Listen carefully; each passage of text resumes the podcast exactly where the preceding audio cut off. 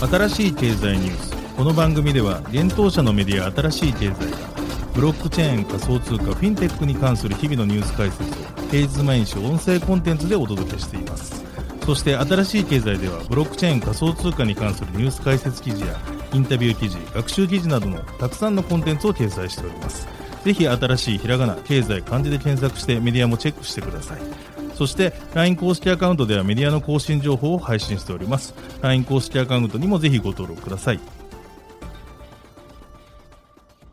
この番組は株式会社フィナンシェの提供でお送りします。フィナンシェはスポーツチームやエンタメプロジェクト、DAO などのトークンを購入して支援ができる新しいクラウドファンディングサービスです。サッカー J リーグ、野球、バスケなどのプロスポーツチームをはじめ、映画やアイドル、インフルエンサーなど100以上のプロジェクトのトークンがフィナンシェで購入できます。さらにトークン購入者はプロジェクトに応じたキャンペーン参加や NFT などの特典も。ぜひ iOS や Android でフィナンシェのスマホアプリを入れて新たな応援体験を味わってください。あなたの夢がみんなの財産になるフィナンシェ。幻冬舎新しい経済編集部の武田です。大塚です。はい、本日は5月の18日火曜日です。今日のニュースいきましょう。UST ルナのテラフォームラボ、渦中に法務担当3名が辞任か。G7 財務省会議で暗号資産規制を議論か、フランス中銀総裁が発言。ロビンフッド暗号資産ウォレットアプリ開発へ。EY とポリゴンパブリックチェーン向けサプライチェーントレーサビリティサービス。アニモカブランズジャパン、バブル、ヴァンパイア・イン・ザ・ガーデン、グレート・プリテンダーを NFT 化し世界展開へ。パクソスとステートストリートが提携、株式決済インフラ試験統合。アメリカユニバーサルミュージック全アーティスト、ライムワイヤーで NFT 販売可能に。フットサル F リーグ、名古屋オーシャンズ、フィナンシェでトークン発行。UST のテラフォームラボ CEO、テラ・ルナ、ハードフォーク第2案を提案。ツイッチ共同創業者設立、Web3 企業メタセオリー、アンドリーセンホロウィッツらから約31億円調達。ソラナ財団主催イベント、ソラナハッカーハウスが東京で開催へ。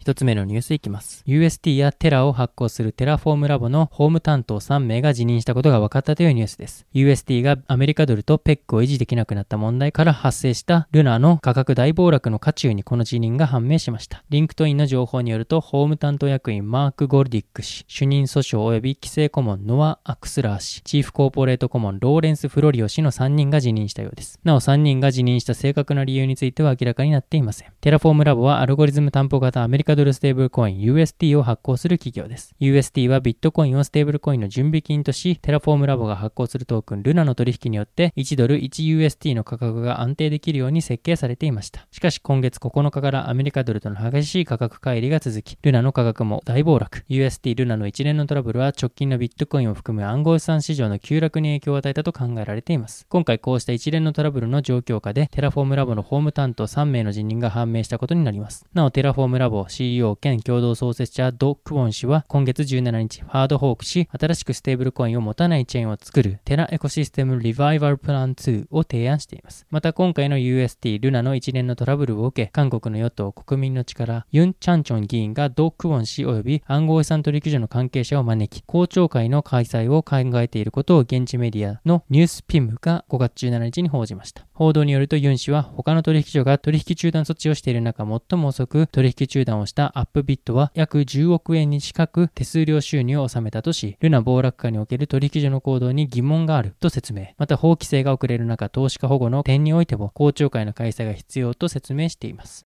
続いてのニュースは G7 財務省会議で暗号資産規制を議論かというニュースです。5月18日からドイツで開催される G7 主要7カ国財務省中央銀行総裁会議にて暗号資産の規制について議論される可能性が高いとフランス中央銀行のフランスワ・ビルロワ・ドアガロー総裁がロイターへ語りました。同総裁はパリで開催された新興国市場会議にて最近起こった暗号資産市場の価格乱高下について直近の出来事はグローバルな規制が急務であることを示す警鐘であると言及しました。また欧州はミカ暗号資産規制案で道を開いた。我々はおそらく他の多くの問題とともに今週ドイツで開催される G7 でこれらの問題を議論することになるだろうと総裁は付け加えました。先月、日銀の神山決済機構局長は現行の規制がデジタル通貨を念頭に作られていないことからデジタル通貨にも対応できる新しい規制の共通枠組みを主要国がしっかりまとまって作ってていく必要があると述べ、金融システムの安定性確保に向けて G7 として早急に共通認識を取りまとめる必要があるとの認識を示していました。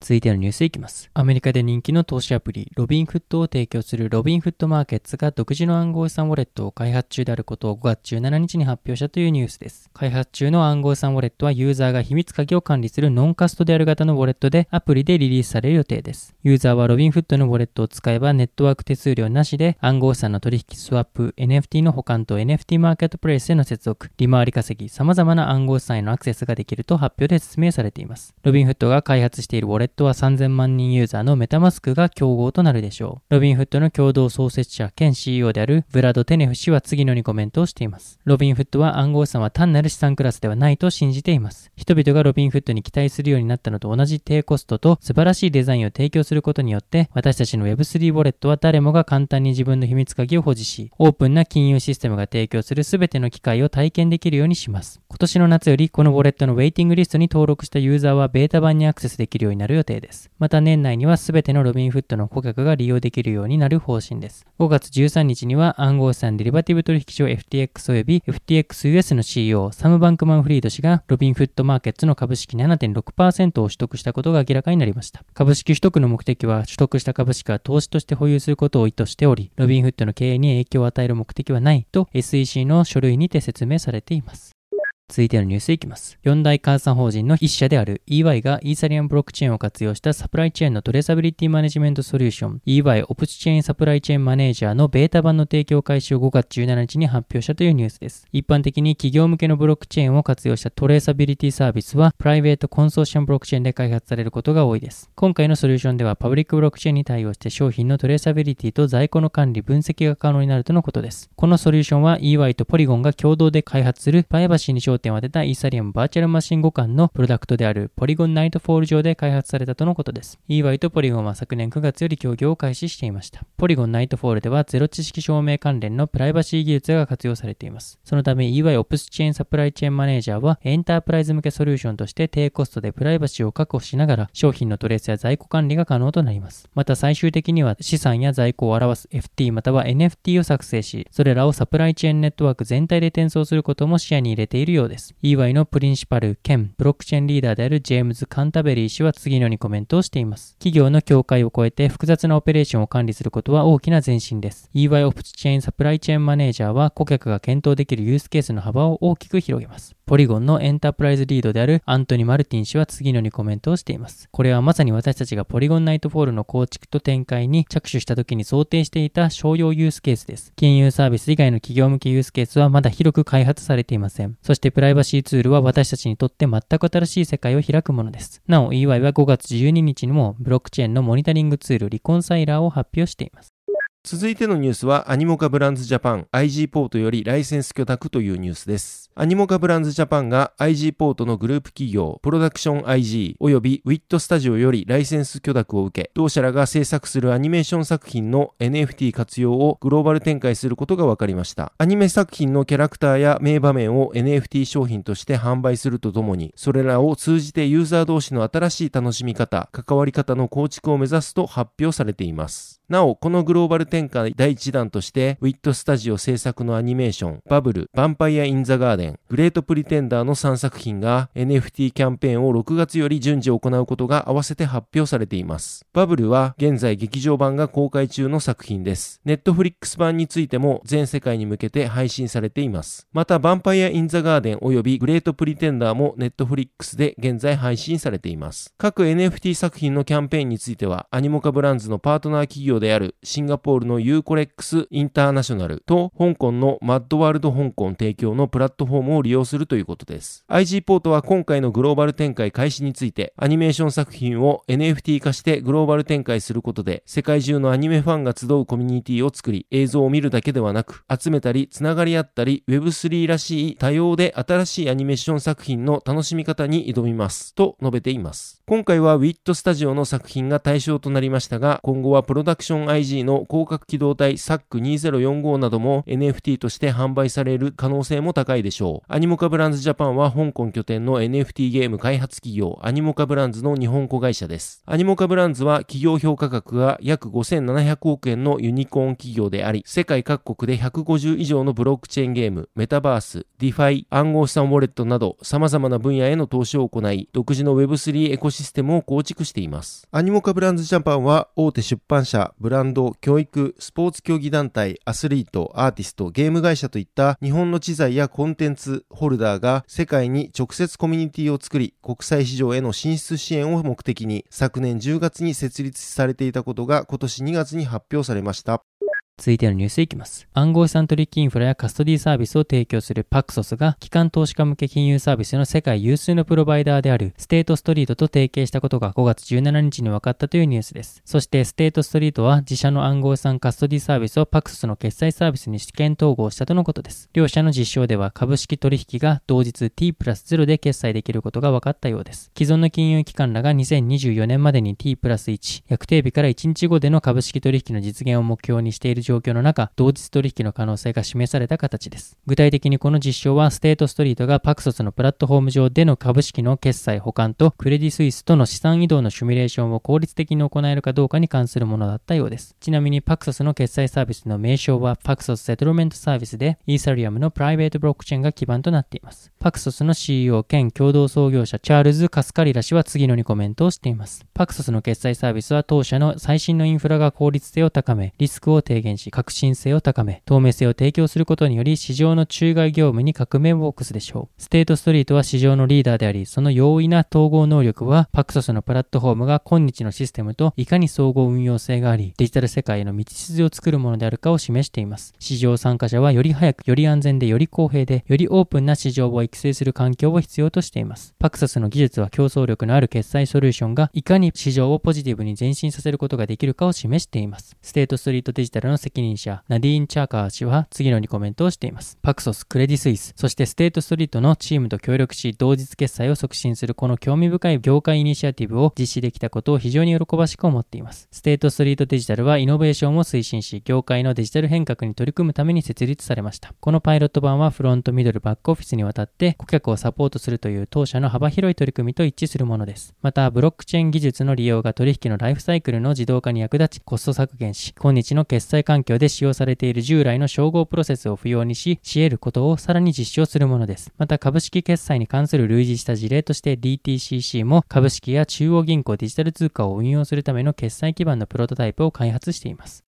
続いてのニュースいきます。アメリカユニバーサルミュージックグループ所属全アーティストがライムワイヤー提供の NFT マーケットプレイスで NFT の販売が行えるようになったことが分かったというニュースです。ユニバーサルミュージックグループ UMG とライムワイヤーは5月18日提携を発表し UMG 及び UMG 参加のレコード会社に所属する全アーティストに対してライムワイヤーマーケットプレイスを利用開放したといいます。これにより同所属アーティストはオーディオレコーディング、オーディオビジュアルコンテンツ、舞台裏の映像、アートワークや画像を NFT としてライムワイヤーのマーケットプレイスで提供し、ファンやコレクターに直接販売できるようになるとのことです。なお、LimeWire の NFT マーケットプレイスは今後数ヶ月以内に正式オープンする予定とのことです。また NFT マーケットプレイスでの決済手段として暗号資産以外にクレジットカードなどの従来の支払い手段も可能とのことです。LimeWire は今年3月にアート、エンタテイメント、音楽のデジタルコレクティブマーケットプレイスとしてブロックチェーンのアルゴランドを採用してトークンと NFT を発行することを発表していました。また LimeWire は4月にプライベートトークンセールを実施し、クラーケンベンチャーズ、アーリントトンキャンピタル GSR が主導のもと1040万ドルを調達しています。このトークンセールにはクリプト .com キャピタル、CMCC グローバル、ハイブマインド、スイスボーグ、DJ のスティーブ・アオキ氏などの企業や個人が参加しました。なお、ライム IO はかつてグヌーテラネットワークを通じて P2P でファイル共有を行うフリーソフトウェアを提供していましたが、2010年10月に配布を停止しています。ユニバーサルミュージックグループは今年2月 NFT プラットフォームキュリオと提携し、自社のレーベルや所属アーティストの公式 NFT プロジェクトの立ち上げを発表しています。また3月にアメリカビルボードと提携し、NFT プロジェクトチャートスターズを立ち上げております。続いてのニュースは、名古屋オーシャンズがフィナンシェでトークン発行というニュースです。次世代クラウドファンディングサービスフィナンシェで、フットサルの F リーグ所属、名古屋オーシャンズがトークン発行と販売を開始したことが5月18日分かりました。なお先日16日にも、同リーグ所属のボルクバレット北九州がフィナンシェでトークンを発行開始しています。名古屋オーシャンズは愛知県名古屋市を本拠地とするプロフットサルチームで、F リーグ元年の2007年から2008年シーズンからリーグ9連覇を達成。2021年から2022年シーズンにはリーグ5連覇となる14度目の優勝を達成しています。また、日本チャンピオンとして参加するアジアフットサルクラブ最高峰のアジアフットサルクラブ選手権では最多の4回優勝した実績を持ちます。今回フィナンシェ上で発行されるトークンはオーシャンズトークンとして販売されるということです。トークンを通じてマスコットプロジェクトなどファン、サポーターがクラブ運営の一部に参加できる新たなコミュニティ運営を行うのが目的です。オーシャンズトークンの購入者は特典として名古屋オーシャンズ運営の一部に携われる投票企画への参加や参加型イベントへの招待、特典抽選への応募などの権利が得られます。投票はトークン保有数に応じて投票数が多くなる仕組みや保有しているトークン数の割合によって抽選特典の当選確率が変動する仕組みとなっています。また一定のトークンを保有しているサポーターには限定の特典も提供されるということです。現在発表されている投票企画案としてマスコットキャラクターのデザインを決める投票やマスコットキャラクターの名前を決める投票、そして選手のキャッチフレーズを決める投票があります。また抽選特典案としては、マスコット推し選手との写真撮影会参加券や、推し選手とのツーショットポスタープレゼントや、選手とのお食事会イベント参加券があります。トークンの初回販売期間は5月18日11時から7月1日21時の予定となっています。なお、オーシャンズトークンの販売メニューは全7種類が用意されており、それぞれで獲得できるとトークンと特典が異なります。販売最高額となる10口限定10万ポイントのメニューでは、10万ポイント分のオーシャンズトークン付与に加え、投票企画、抽選特典への参加、初期サポーター記念コレクション、新マスコットが着用する T シャツに会社名や商品名の掲出券があります。続いてのニュースは、テラフォームラボ、テラエコシステムリバイバルプラン2でハードフォーク提案というニュースです。こちらのニュースは昨日公開させていただいたものとなっています。暗号資産テラ USD、UST を発行するテラフォームラボ CEO 兼共同創設者ド・クオン氏がテラエコシステムリバイバルプラン2を5月17日提案しました。同氏が14日に提案していたリバイバルプランの第2案改定案となります。このリバイバルプランの内容は、テラネットワークをハードフォークし、アルゴリズム担保型ステーブルコインを発行しない新しいチェーンにするといったものです。そしてハードフォークに伴い、旧チェーンをテラクラシック、カッコルナクラシックとし、新チェーンの名称をテラルナとするということです。その際に新たなルナは、ルナクラシックのステーカー、ルナクラシックのホルダー、残りの UST ホルダー、テラクラシックのアプリ開発者にエアドロップする予定としています。なお、新チェーンのルナの発行枚数は10億枚ということです。また、テラフォームラボのウォレットアドレスは、エアドロップのホワイトリストから削除され、新チェーンのテラ、ルナは完全にコミュニティ主導のチェーンとなるということです。このハードフォーク提案は5月18日にテラフォームラボが提示し、可決されれば5月27日に新チェーンのテラ、ルナがローンチされることになります。テラフォームラボはアルゴリズム担保型米ドルステーブルコイン UST を発行する企業です。UST はビットコインをステーブルコインの準備金とし、テラフォームラボが発行するトークンルナの取引によって1ドルイコール 1UST の価格が安定できるように設計されていました。しかし今月9日から米ドルとの激しい価格乖離が続き、ルナの価格も大暴落。UST ルナの一連のトラブルは直近のビットコインを含む暗号資産市場の急落に影響を与えたと考えられています。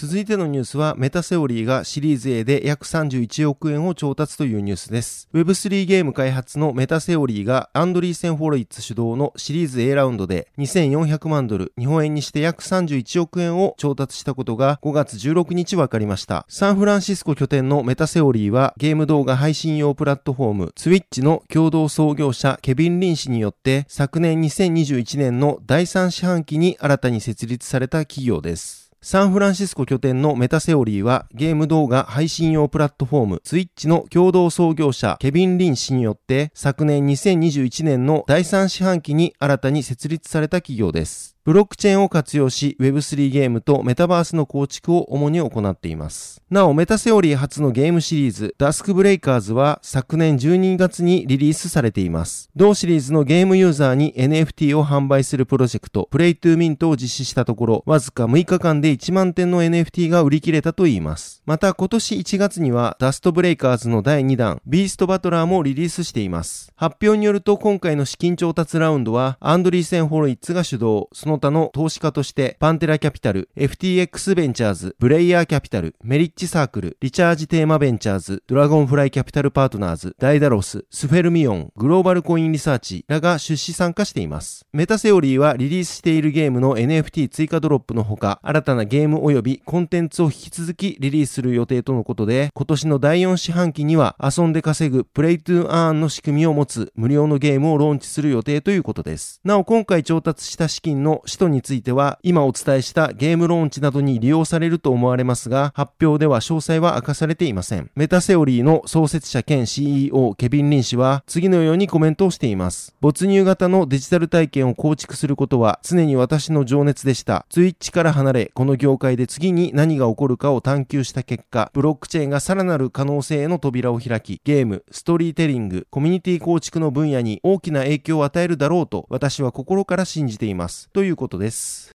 はい、本日のニュースは以上となります。このように私たち新しい経済編集部では、ブロックチェーン暗号資産のニュースを平日毎日ラジオで配信をしております。本日ご紹介したニュースはすべてサイトの方に上がっております。ぜひサイトの方も見に来てください。新しいひらがな、経済、漢字で検索して見に来ていただければと思います。それでは本日はありがとうございました。ありがとうございました。